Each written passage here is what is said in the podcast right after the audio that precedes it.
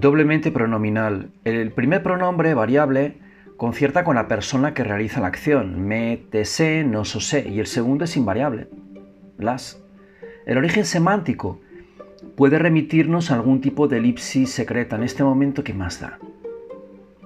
Su significado entronca con acciones donde el actuante realiza una acción de manera improvisada, con pocos recursos. Para salir del paso, ¿cómo puede? En portugués, la expresión más directa sería se virar.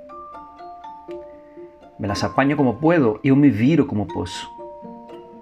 Es un verbo francamente que se está batiendo en retirada, pero me parece muy útil para observar la utilización de dos pronombres en relación al verbo, uno concertando y el otro invariable, con significado ignoto.